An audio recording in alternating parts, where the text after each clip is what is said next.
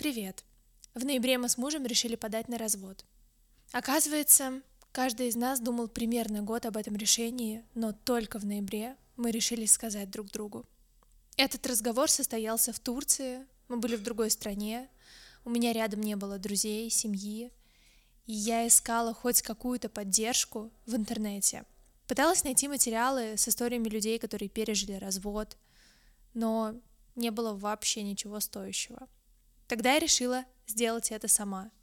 Собрать истории несчастливой любви, развода и показать, что любовь — это не только сердечки и улыбки, но и тяжелейшие разговоры, ощущение пустоты и ямы, из которой, кажется, не выберешься никогда. Каждый выпуск — это отдельная история героя, история любви и расставания.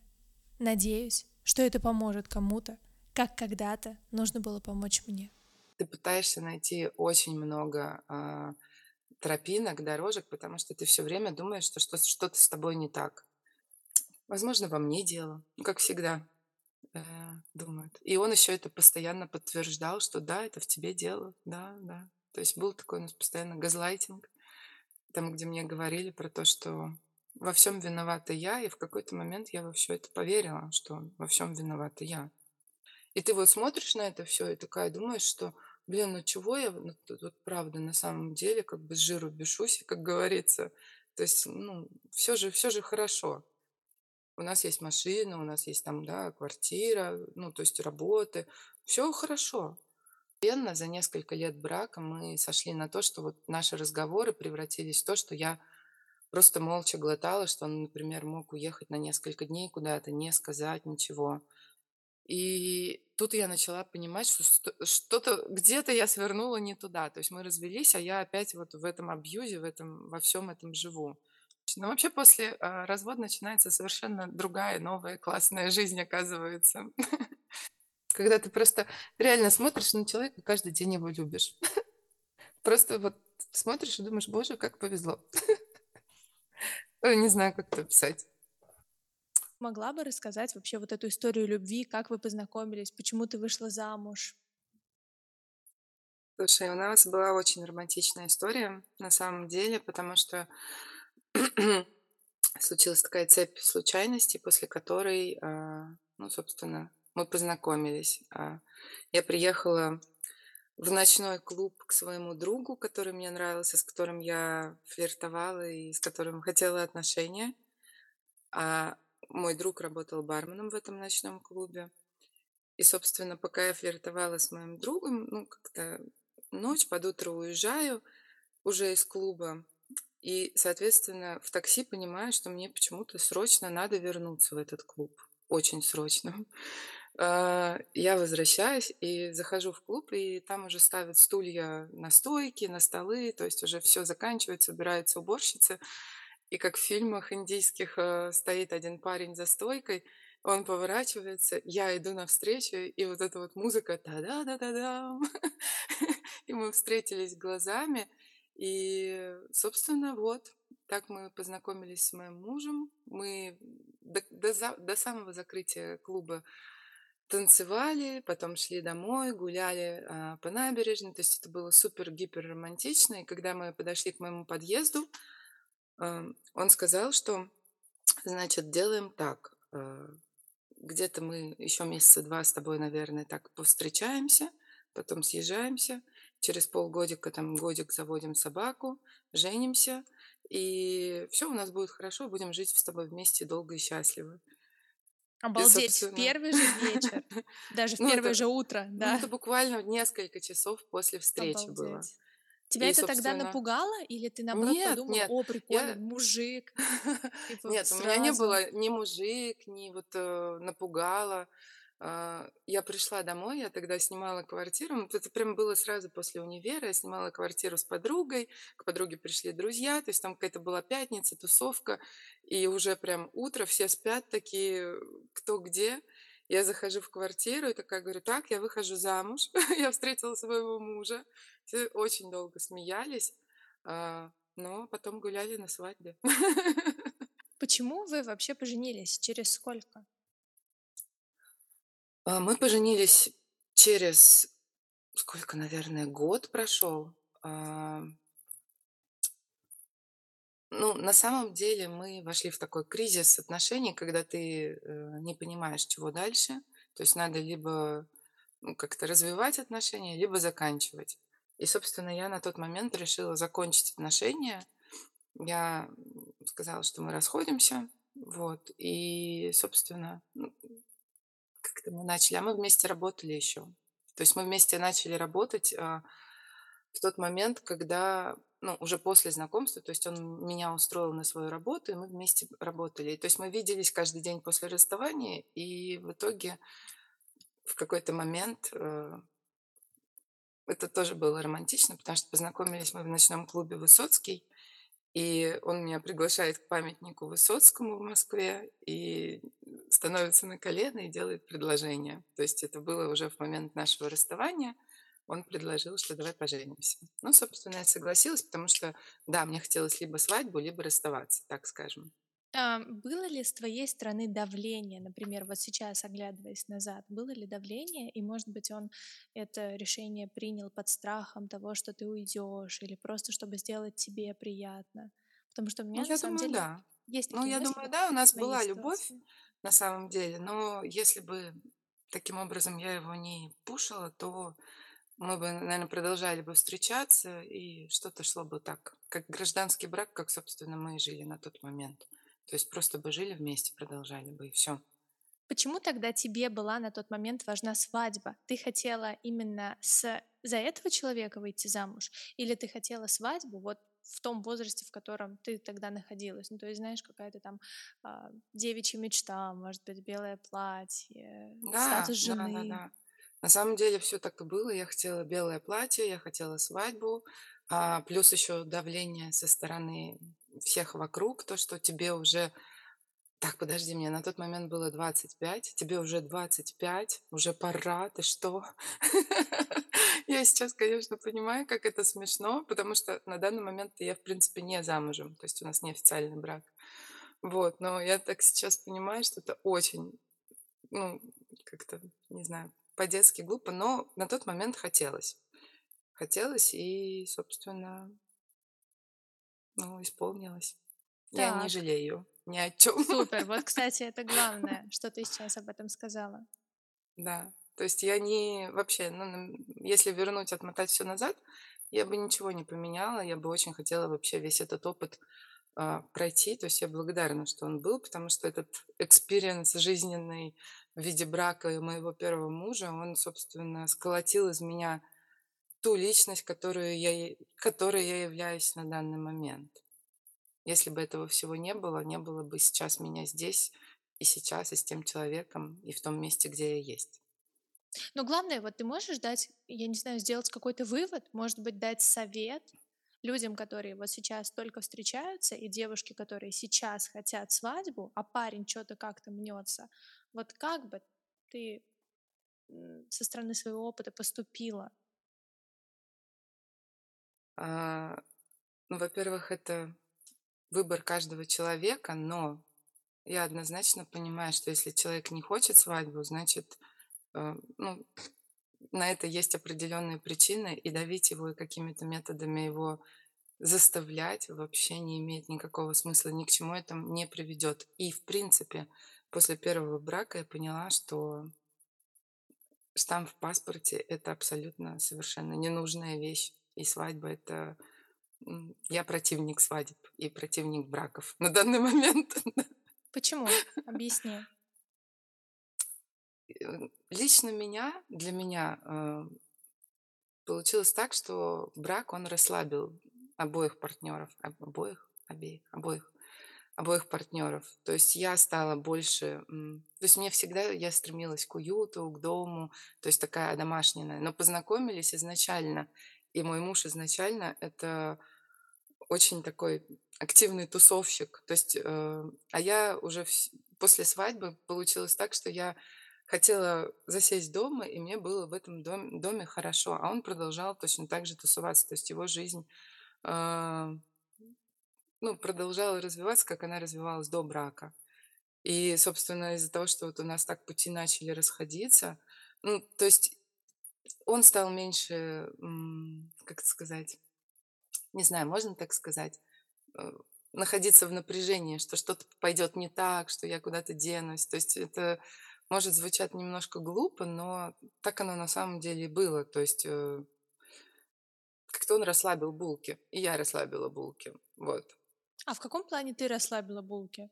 Ну вот окей, он там э, тусил, возможно, не делал сюрпризы, возможно, там не вносил какую-то новизну в отношения, а ты? Я стала больше, наверное, как домохозяйка, что ли.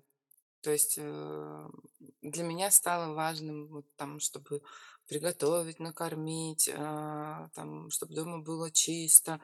При этом, если он, например, там что-то не ел, а, я там обижалась, то есть я прям старалась. То есть мне хотелось вот это вот показать хозяюшку из себя. То есть у меня в голове был такой стереотип, что хорошая жена равна хорошая хозяйка. Почему И тогда ты говоришь, что ты здесь расслабилась, хотя ты наоборот начала действовать просто в ином направлении? Почему ты называешь это расслаблением? Хороший вопрос. Хороший вопрос. Ну, наверное, просто для меня вот эти вот все домашние дела, это не могу сказать, что работа. То есть я таким образом отдыхаю, и для меня, э, например, намного больше требуется энергии, чтобы собраться и выйти куда-то в свет, накраситься там и пойти на тусовку. То есть для меня, наверное, э, да, домашняя, домашняя вся вот эта вот атмосфера, создание уюта, еще что-то, это про расслабление как раз-таки, Не знаю, я не оправдываю тебя, но мне кажется, вот сейчас со стороны ты просто переключилась, и ты вот стала такой, да, домашней э, девушкой, женой, которая обустраивает уют, делает семью комфортнее, готовит, убирает, все, что ты перечислила. Но Ну, почему раз... возможно, но я это и называю расслабилась, Ну, тебе меня, комфортно было? ну да, да, но это и есть расслабление. Для меня, в принципе, отношения это, а, Да. это про Если это не расслабление, то есть комфорт, это то не, это это не должно быть про... Да. Но, но при этом, когда ты э, делаешь, а твой партнер делает абсолютно ровно другое, то есть, ну, как-то возникает такой диссонанс. Ну, у вас были разговоры? Вот можешь привести пример? Как ты с ним об этом разговаривала? Пыталась ли ты решить проблему? Спокойно, М. вот именно, знаешь? Или ты скатывалась там в скандалы, может быть, пилила его? Но у нас, вот, собственно, у нас были очень сложные отношения, а, потому что Не могу сказать, что это началось после брака, это началось до брака. Все. Но именно когда мы поженились, это приобрело какие-то такие глобальные, постоянные, регулярные масштабы. То есть у нас, а, были разговоры, я пыталась разговаривать и спокойно, и со скандалами. И то есть это было море разных манипуляций, но, а, в процессе все заканчивалось драками, заканчивалось скандалами и, ну, заканчивалось да, побоями. Вот. То есть, я думаю, а, кто проходил такие отношения, когда тебя бьют, ты понимаешь, что, и ты их, э, держишь какое-то время, эти отношения. Тут, ты пытаешься найти очень много, а, тропинок, дорожек, потому что ты все время думаешь, что что что-то с тобой не так. То есть, э, в разговоре ты пытаешься быть и мягкой, и скандальной, и жесткой, такой, и все равно это все равно в итоге приводит к одному, к тому, что тебя в конце бьют.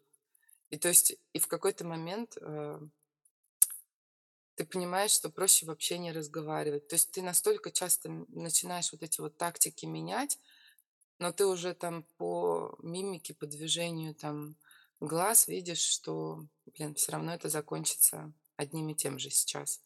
И проще не начинать разговоры в какой-то момент. То есть постепенно за несколько лет брака мы сошли на то, что вот наши разговоры превратились в то, что я просто молча глотала, что он, например, мог уехать на несколько дней куда-то, не сказать ничего. То есть уйти, э, мы засыпали ночью, просыпалась я, например, уже одна, потому что он уходил. То есть все скатилось вот в такое, и я боялась что-то сказать. И вот в какой-то момент, э, наверное, мы сейчас до этого дойдем, в какой-то момент я просто поняла, что, ну да, что надо собирать вещи. Вот. А был момент, когда ты понимала, что, блин, наши отношения можно спасти, и вы что-то делали, либо ты что-то делала. Вот был такой момент? Да. А можешь М. описать, что помогло? Вот да, кстати, я сейчас не о том, как ты ушла, а о том, был ли момент, чтобы все спасти.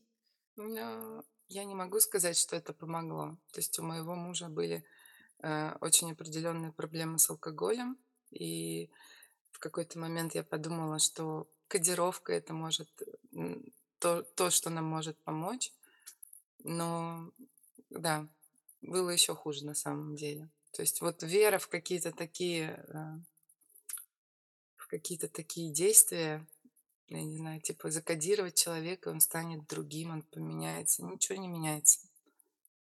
То есть, да, человек там продержался несколько месяцев, я эти несколько месяцев была просто в дичайшем стрессе, что что-то сейчас сорвется и все полетит опять в ту пропасть, в которой это было. В итоге все сорвалось и полетело именно туда.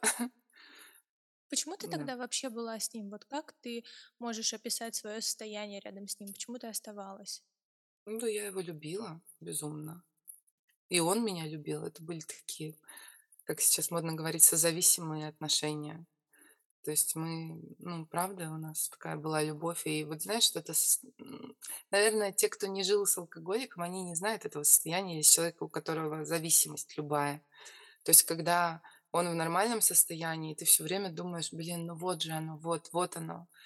То, то, то из-за чего мы вместе. То есть у вас все идеально. И потом это все идет по одному месту. Созависимость. Что он от тебя получал и что ты от него получала?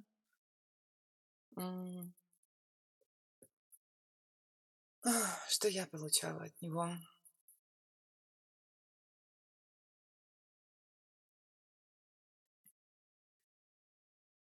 Хм.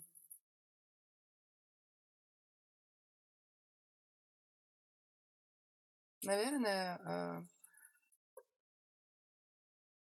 как это сейчас, как бы сейчас это глупо не звучало, но какой-то, не знаю, очень странно сейчас будет звучать, но, наверное, он как, а, как папа обо мне заботился в какие-то моменты. То есть, наверное, да, я в нем такого папочку видела. Потому что вот в те моменты, когда как раз-таки у нас все было хорошо, он был очень нежный, очень трепетный, очень, а, ну, такой прям совсем, совсем другой человек, как, как это, не знаю, как сказать. То есть, да, я от него получала тепло, вот это вот такое мужское. а, Видимо, это непроработанные детские травмы с отцом связанные. И вот, собственно, да, я... Странно сейчас звучит, конечно. На самом деле, я и ожидала услышать что-то подобное, вот именно Мгм. про родителей. А как ты думаешь, почему у тебя в детстве были какие-то проблемы с папой? Ну, папа, папа с мамой развелись, да, и это, в принципе, как сейчас я прорабатываю с психологом, очень так серьезно сказалось на моей психике. Вот. Ты жила без папы, и поэтому ты видела в нем такую ну, опору, Да, какую-то заботу. да, Родительскую, ну, даже на самом деле, да, то есть у меня не было, а, у меня у родителей были совершенно другие отношения, то есть у них были, ну, на самом деле, хорошие до развода отношения. Вот, и они для меня были примером. А, но потом, уже в осознанном возрасте, у меня не было никакого примера, как вообще должны строиться отношения. И, то есть, нам об этом не рассказывают. а, Ну, не знаю, у нас, наверное, в обществе больше заложены такие стереотипы, ну, как что всех бьют. Ну, что, не знаю, по крайней мере, я росла в какой-то такой среде, что это типа окей. Не знаю, как объяснить. То есть не, не у меня дома так говорили, но вообще это витает, как бы, В да, российском ну, обществе. да, да, да, каждый русский мужик, он пьет. Ну, ну да, ну а потом, может, и бьет. Ну, А если бы, бьет, то это любит, значит конечно, любит. да, да, да. То есть это все, вот это вот все витает и заложено с самого, я не знаю, самого зародыша в нас, а потом ты еще смотришь на кучу женщин, которые без мужчин, а твой вроде как и ничего, и зарабатывает где-то, и вроде как местами вроде неплох. И ты вот смотришь на это все и такая думаешь, что, блин, ну чего я, ну, тут вот правда, на самом деле, как бы с жиру бешусь, как говорится. То есть, ну, все же, все же хорошо. У нас есть машина, у нас есть там, да, квартира, ну, то есть работы. Все хорошо. Вот он мне на 8 марта подарил машину. Блин, ну кому еще дарят машины на 8 марта, думала я. Вот. Просто ты заходишь в салон, точнее, мы ехали там из Ашана или откуда-то мимо салона машины, он такой, ой, классная машина, зеленая, давайте подарим. Вот, это было, ну, как бы прикольно. И ты такой думаешь, что да, наверное, возможно, я что-то перегибаю палку, возможно, а, возможно, во мне дело, ну, как всегда э, думают. И он еще это постоянно подтверждал, что да, это в тебе дело, да, да. То есть был такой у нас постоянно газлайтинг, там, где мне говорили про то, что во всем виновата я, и в какой-то момент я во все это поверила, что во всем виновата я. Сколько вот. ты жила с мыслью, чтобы уйти? Вот до момента. Год. Год. Но у меня были четкие а, как красные линии, после которых я поняла, что я все равно рано или поздно я уйду. А, просто это был вопрос времени и вопрос, ну, как бы технически, как это все сделать. Вот. То есть был момент, когда он меня чуть не задушил подушкой, и я поняла, что это, ну, как бы пора заканчивать, потому что это все приведет как бы к беде. Вот. И да, и вот в один из дней ну, у нас была сложная ситуация, потому что у нас была собака, у нас не было детей, но была собака, которую мы любили как ребенка. И там прям куча с этим совсем связана, с этой собакой. И когда я каждый раз говорила, что мы расходимся, он всегда меня шантажировал тем, что собаку я забираю себе, ты ее не увидишь. Ну, как вот это прям была реально типичная история, как с ребенком. И я из-за этого не уходила, но в какой-то момент, да, вот э, проснулась, его день, два, три не было, и я поняла, что вот он, вот он шанс. И я просто за полдня я собрала вещи и нашла посуточную квартиру, и перевезла вещи этим же вечером. Скажи, ты тогда работала? То есть у тебя были какие-то деньги? А, да, я на тот момент работала, но ам, на тот момент, когда мы, получается, мы вот э, через несколько дней подала заявление на развод, через как месяц. ты ушла, да? Да. То есть через месяц нас развели, и ну, получилось так, что как бы какая бы машина у меня клевая, подарок не был на 8 марта, но эта машина ушла к нему, потому что оформлена была на него, а на меня была оформлена другая машина, которая с кредитами. То есть я, по, по сути, осталась с кредитами и с долгами, а, которые были накоплены за это время. А Причем вот скажи, не мной в финансовом плане вот семью он больше обеспечивал или у вас было пополам? Или ты там на свои, он на свои расходы? Вот как это было? А, ну, мы вместе работали, у нас был совместный бизнес, и у нас был... Ну, то есть получалось так, что а, он приводил клиентов, а я их доводила до конца клиентов. Мы работали в недвижимости. И это были общие деньги, и, соответственно, как бы наш бизнес зависел ну, от того, как, как больше я, наверное, поработаю. Потому что найти это одно, а сделать сделки это другое. Вот. Слушай, ну это хорошо, потому что есть ситуации, когда девушка полностью зависит финансово от мужчины, и вот даже, знаешь, сам страх уйти, он связан с тем, что, блин, а просто не на что будет жить. Ну, я бы могла тоже так думать на самом деле, потому что наш бизнес не подразумевает там стабильный какой-то доход раз в месяц и зарплату. Такого нет. То есть ты можешь там полгода сидеть просто в ноль. И, собственно, из-за того, что я уходила э, с кредитами и с долгами, получалось так, что у меня не было никакой гарантии, что я, во-первых, это все выплачу, все эти кредиты, а во-вторых, что я еще смогу заработать. Еще с учетом того, что у меня постоянно шел шантаж, что э, все клиенты остаются с ним. То есть у нас был еще и раздел такой по бизнесу совместный. Вот смотри, ты ушла. Первые дни, твои мысли в этот момент, твои ощущения. Не было ли ломки? Типа, блин, может, я все зря это Слушай, сделала? Может, ну а тут вернусь?» начинается самое интересное. Да, это самое интересное и самое тяжелое. Самое интересное, потому что тут начался период эйфории, и эм, с мужем-то у нас были прекрасные отношения. То есть, когда э, он был не в запое, не пил, и все. То есть мы были как друзья. У нас было реально, нам было хорошо вместе и весело. И вот тут начался период, когда мы жили достаточно рядом, и мы начали возить собаку друг к другу. Неделю собака жила со мной, неделю собака жила с ним. И мы начали общаться. И то есть у нас все свелось к такому общению, что он мне говорил, что ну ты сейчас немножко погуляешь и вернешься, потому что мы созданы дру- друг для друга. И, собственно, я гуляла, и как-то мне, ну вот он опять же начал в меня вдалбливать вот эту вот мысль про то, что ну ты чуть-чуть погуляй, и потом вернешься. Ну вот так мы и гуляли, гуляли вместе, гуляли там порознь, гуляли там как бы с новыми какими-то а, партнерами. То есть у нас просто началась какая-то, какой-то другой этап свободных отношений. У нас Ну, между нами ничего не было, но а, мы, мы могли, например, пойти вместе в кино, в кафе, там посидеть, поесть. То есть у нас начались такие отношения. у тебя были мысли? Блин, ну вроде все окей, может быть и вернуться. Да, ну, то есть у меня не то, что были мысли вернуться, но у меня было ощущение, что мы вместе, просто немножко в другом формате.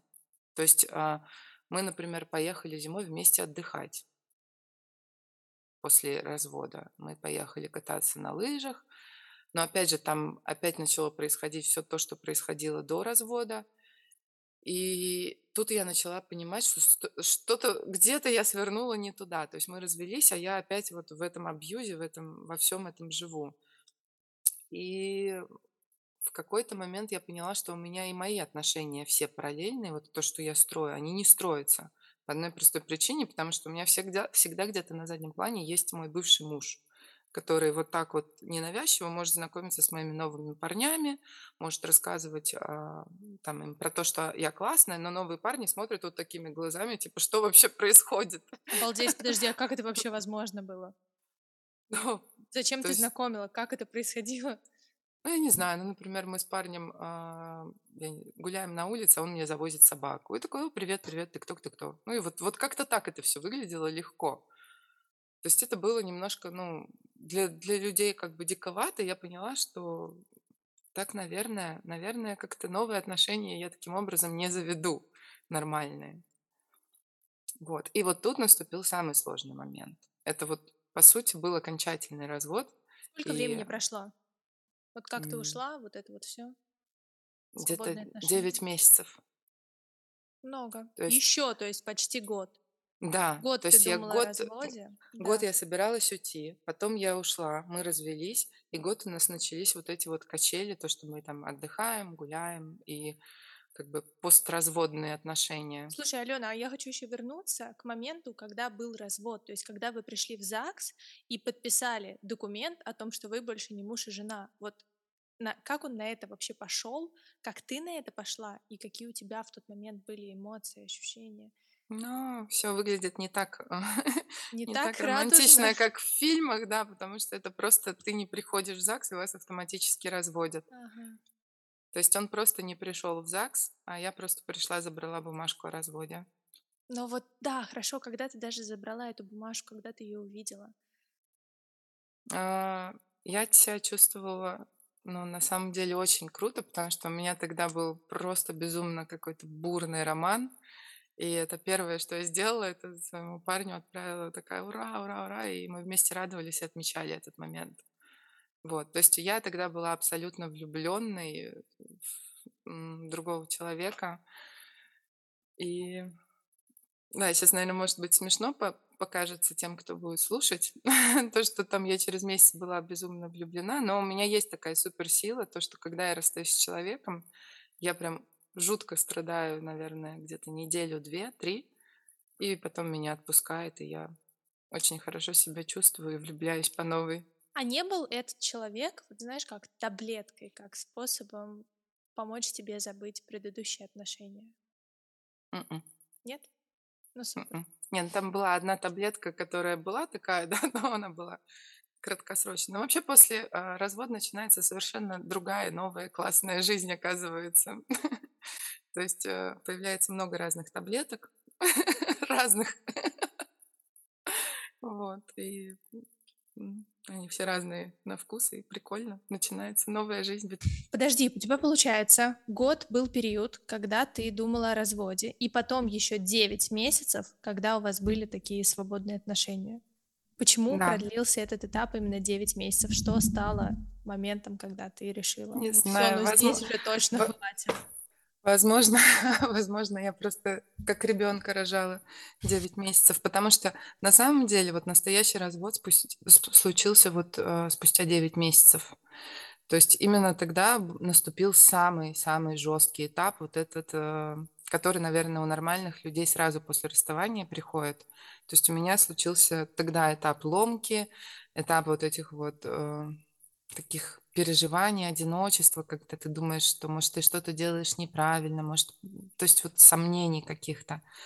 А случился этот этап очень просто и очень так тоже символично, наверное, а, потому что мой муж, он такой, не знаю, как это, можно говорить у тебя в подкасте сейчас или нельзя. То есть он достаточно был а, погружен в политику, и в тот как раз, так- как раз февраль а, случилось так, что убили Немцова, и мы договорились с ним, что мы пойдем там положить цветы на мост и как-то этот момент а, вместе, вместе пойдем. И опять я ему звонила, я ему писала, а он в каком-то загуле был. И то есть я поняла, что у нас опять начинается, то есть он просто меня, ну, как сказать, кинул. То есть э, я ему звоню, он мне и ничего не понимаю, и я чувствую, что он где-то еще в тусовке. Вот. И я шла, и мне так стало обидно, что я почему-то все время, ну вот прошел год после, почти год после развода, а я за ним бегаю, и как-то вот такое вот состояние было, как будто у нас опять начинается все то же самое, что было, просто мы еще и разведены вдобавок. Ну как-то было очень так паршиво на душе, еще лил вот этот до- дождь и снег, и все вот э, как-то, не знаю, такое прям бывает, как в фильмах показывают, мрачная погода, ты идешь, у тебя стекают слезы, растекается тушь, ты идешь, плачешь, еще такая ситуация. И, в общем, я помню, что я подошла на мост, положила цветы а, на место, где убили Немцова, и поняла, что это цветы, а, цветы нашему браку и нашим отношениям. То есть я положила, я прям пока шла с моста, я удалила его номер, заблокировала везде, и все. И все, и конец. Как символично. Да, это, ну, то есть для меня это было, наверное, больше, да, символичный и такой больше подходящий момент какой-то. То есть, э, когда уже все накипело, и что я поняла, что если я не закончу сейчас вот так эти отношения, то и у меня просто ничего абсолютно нового в мою жизнь не войдет. То есть мне надо именно поставить такую прям окончательную жирную точку без всяких многоточий, Тебе без не было, всяких знаешь, дружбы, вот без, да, без всего. Ален, как ты справилась с тем, что он вдалбливал в тебя, а, что вы там созданы друг для друга, что у вас все будет круто? Как ты справилась с тем, что поняла, это не ты виновата, дело в нем. У меня все будет круто, и без него я могу построить новую жизнь, а не так, что, блин, просто у меня были такие мысли. Вот если я сейчас разведусь, не буду ли я жалеть? Было ли у тебя такое? Ах, Ты знаешь, оно у меня, мне, наверное, повезло в этом плане, потому что, не знаю, как сказать, наверное, а, какая-то стояла такая, как бы это сейчас пафосно не звучало, стояла какая-то очередь ожидающих, э, пока я разведусь. Вот, и, э, собственно, они все очень активно начали проявляться и очень были рады, что я развожусь. И У меня получилось так, что вот эта вот чаша весов на одной, где мне говорят, э, что я то есть мне очень много гадостей говорил муж, что я там и страшная, и толстая, и как, да, и там абсолютно никому не нужна, и старая, и что мне уже 27, 28, да кому ж мне в этом возрасте-то, господи, ну там, кому я надо. То есть очень много было вот придавливания вниз, но при этом вот та, те люди, э, так сказать, поклонники, кто ждал, ты знаешь, как я... такая рок-звезда, которая падает? Типа того, да. да, да, да, На руки. Есть, на самом деле так случилось, но у меня есть такая черта, что ну, ладно, это, наверное, не так важно. То есть, ну, есть у меня такая притягательная черта в плане мужчин. То есть, неважно, как я выгляжу, неважно, что я как э, говорю, то есть, все равно они как-то притягиваются в тот момент, когда я закончила отношения, очень активно начали проявляться другие, говорить мне ровно обратное. И что я красивая, и что... То есть начали подпитывать мою самооценку. И в какой-то момент просто вот эта вот чаша, где мне говорят, что я классная, перевесила очень сильно чашу, где мне говорят, что я говно. И я поняла, что, а, возможно, это совершенно-то не во мне дело. И то есть я а, начала видеть, что человек-то сам скатывается, я начала сравнивать совершенно э, другой уровень мужчин с моим мужем и поняла, что то, что он мне говорил про меня, это неправда, потому что мужчины, которые лучше, чем он, говорят мне совершенно обратное. И так у меня выстроилась новая цепочка, новые нейронные связи, что я клевая и что, ну, да. Хотя, да, хотя вот как раз-таки после э, того, как прошло 9 месяцев, и мы окончательно с ним закончили наши отношения, да, у меня тогда были жесткие сомнения, потому что как раз наступил этап тишины, когда поклонников нет, мужа нет, никого нет. И вот это вот жуткое, жуткий период весны э, московской, февраль-март, когда все серое, унылое, и ты идешь и просто чувствуешь себя действительно той самой страшной, никому не нужной, 28-летней, одинокой женщиной, которая никогда не встретит свою любовь. Вот. Ну, тебе а помогло все? справиться время? Тебе помогла справиться открытость какая-то там, я не знаю, общение с другими людьми? Да, и э, новый роман опять весной.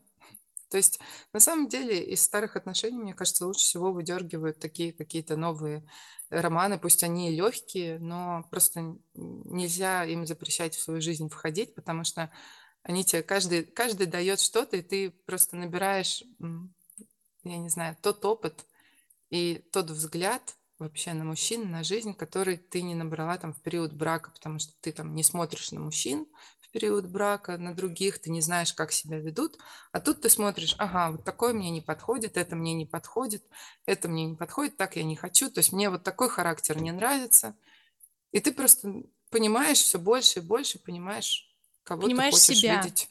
Во-первых, себя, а во-вторых, кого ты хочешь видеть рядом с собой.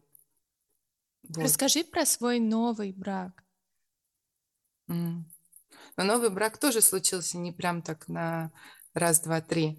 То есть он э, достаточно долго, и через тернии к звездам я к нему шла, потому что в тот момент, когда я как раз-таки положила цветы на мосту и сказала, что это все точка, я поняла, что я не хочу, во-первых, что я не хочу э, русского мужа, и что я не хочу вообще оставаться жить в этой стране.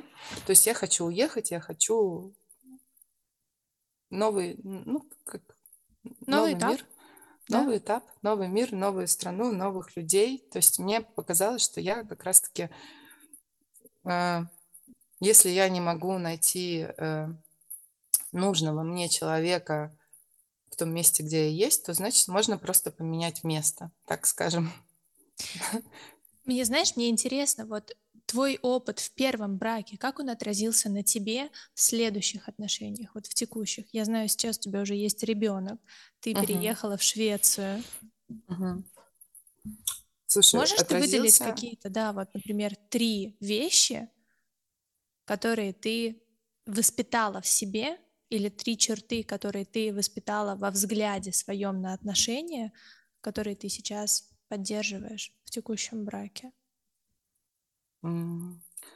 Во-первых, я стала очень терпеливая и э, очень лояльная. То есть все, что меня могло, например, цеплять в 18 лет до брака, сейчас я к этому отношусь очень легко и принимаю, ну, как бы очень много шероховатостей характера, которые, наверное, я бы не приняла раньше. Это Потому помогает тебе. да, потому что я выделила как раз-таки для себя вот эти вот глобальные вещи, на что я не готова закрывать глаза именно в первом браке. Поделись, пожалуйста. То есть я точно никому не позволю себя сейчас ударить, оскорбить, то есть а, обозвать, унизить. То есть в первую очередь я поняла, что а, как-то сначала я, а потом уже все остальное. И я точно поняла, что как бы какие бы отношения у меня не были, это со мной останется теперь на всю жизнь, то, что в первую очередь я у себя, а потом уже все. Что мужчины могут меняться, там места, города могут меняться, но вот этот вот внутренний стержень, он прям навсегда должен остаться внутри. А, поменялись ценности. То, что абсолютно внешне ну не то чтобы абсолютно, но внешние какие-то атрибуты, там, например, подарить машину на 8 марта, это э, для меня сейчас не ценность. То есть намного ценнее поступки, которые человек делает э, постоянно. То есть не раз там в год, не раз там в 10 лет, а каждый день какие-то мелкие вещи, то, что он делает. Можешь привести пример? Ну вот такого внимания, заботы. Подарить цветы без повода. Ну, это такие мелкие... Да, а, да, вот именно такие ну, штуки. Ну, то есть я не скажу, что мне э, мой муж сейчас дарит цветы без повода каждый день. То есть это как-то очень романтично, и я завидую женщинам, у кого так, но у меня не так. вот, но, например, он просто может подарить их там, я не знаю, когда я совершенно не жду этого. То есть это не входит у нас в привычку, но это такие приятные мелкие сюрпризы. Вот скажи, ты ему об этом сказала, что для тебя это важно, или это как-то само получилось? Вот это Но я важный ему на самом деле показываю это, когда он это делает, я ему показываю, насколько мне приятно и насколько мне это нравится. Ну, а если он долго этого не понимает, я ему могу сказать, что да, мне очень, ты знаешь, очень приятно, мне очень нравится, когда цветы. Но во- во-вторых, я просто начала сама себе цветы покупать, и он это видит. То есть я перестала заморачиваться на том, что там цветы должен дарить только мужчина. Я просто покупаю себе цветы, и он это видит, и, например, если они вянут, он может купить мне цветы. Ну, то есть это все как-то... Но это, это не те вещи на самом деле, которые, которые я в нем ценю. То есть ценю я, наверное... Я не знаю, это не описать словами, потому что это все на каком-то таком чувственном уровне. Когда ты просто с человеком чувствуешь, что это вот оно, блин. вот. То, что тебе с ним спокойно, и даже когда тебе неспокойно, тебе с ним, блин, по кайфу. Ну, то есть, когда тебе просто круто с человеком. Не, не знаю, как это сказать. Когда, а, вот, например, как пример скажу, я... О, сейчас плачу. А, как пример скажу, когда... От счастья, алло. Когда первый раз а, была замужем, я прям считала каждую нашу годовщину, там, месяц, год, там, день, неделю. То есть я прям а, такая думала, блин, вот, вот оно, там, прожили месяц, мы уже целый год вместе. А сейчас я тут обнаружила, что мы шесть лет вместе, а я вообще не поняла, как время прилетело. То есть родился ребенок, как-то что-то меняется. А шесть лет как один день. То есть это настолько вообще кайф. М. Когда ты просто реально смотришь на человека, каждый день его любишь. Просто вот смотришь и думаешь, боже, как повезло. Не знаю, как это описать. Ты можешь дать, возможно, какой-то совет девочкам, мальчикам, которые сейчас находятся вот именно на таком пограничном состоянии, там думают о разводе, но не решаются. Знаешь, вот я обсуждала с своей подругой этот момент, этот период, и она сказала, она тоже в разводе, и она сказала, что, знаешь, пока яблоко зреет, оно еще зреет. Вот когда оно упадет, ты уже не пропустишь этот момент. Это сто процентов. Вот подруга вообще в точку попала, потому что когда я была замужем, И, например, там могла, э, с подругами встретиться, и там у меня тут ссадина, царапина после побоев. И мне они говорили, что дура, беги, убегай, вообще это кошмар, так не может быть. И ты знаешь, я убежала от подруг, я не от него убежала, я убежала от всех подруг, потому что а, когда я возвращалась, вот тебе можно тысячу раз давать советы, можно тысячу раз говорить про то, что там уходи, но пока ты сам внутри это не решишь и не почувствуешь, что это финальная точка, э, ты, не, ты можешь уйти, но потом ты все равно вернешься. То есть ты просто все равно внутри это не пропустишь этот момент, мне кажется. Совет я могу дать такой, что слушать себя и не бояться. И что в 28 жизнь не заканчивается, и в 35, и в 40, и в 50 она не заканчивается. И когда я, например, э, встретилась со своим вот нынешним мужем. Он очень долго смеялся, когда ему рассказывала, что на родине меня считают старой. А когда я пришла рожать в 30, э, в 33 года здесь, мне, ну, вообще, как я была, как, как, как у нас говорят, а, рано родящей. То есть тут это считается все очень рано. Рано дети, э, в 33 рано там в 30 замуж выходить. То есть все окей. Ну, когда ты смотришь вообще как в другой же... А, да, да, друг... просто сменить вот эту картинку ценности. Ну, вот, когда в другой стране ты живешь и смотришь на то, как люди к этому относятся, здесь абсолютно никто не стесняется там разводиться, если разлюбил, сходиться, если полюбил, и это делают и в 40, и в 50 лет. То есть по-другому относятся. У нас это просто менталитет. И надо понять, что менталитет можно менять вот, внутри себя, так скажем. Не знаю, правильно ли это звучит или нет, но то, что не надо на все вот эти вот стереотипы э, оглядываться. Сколько тебе лет или еще что-то. Что скажут подруги?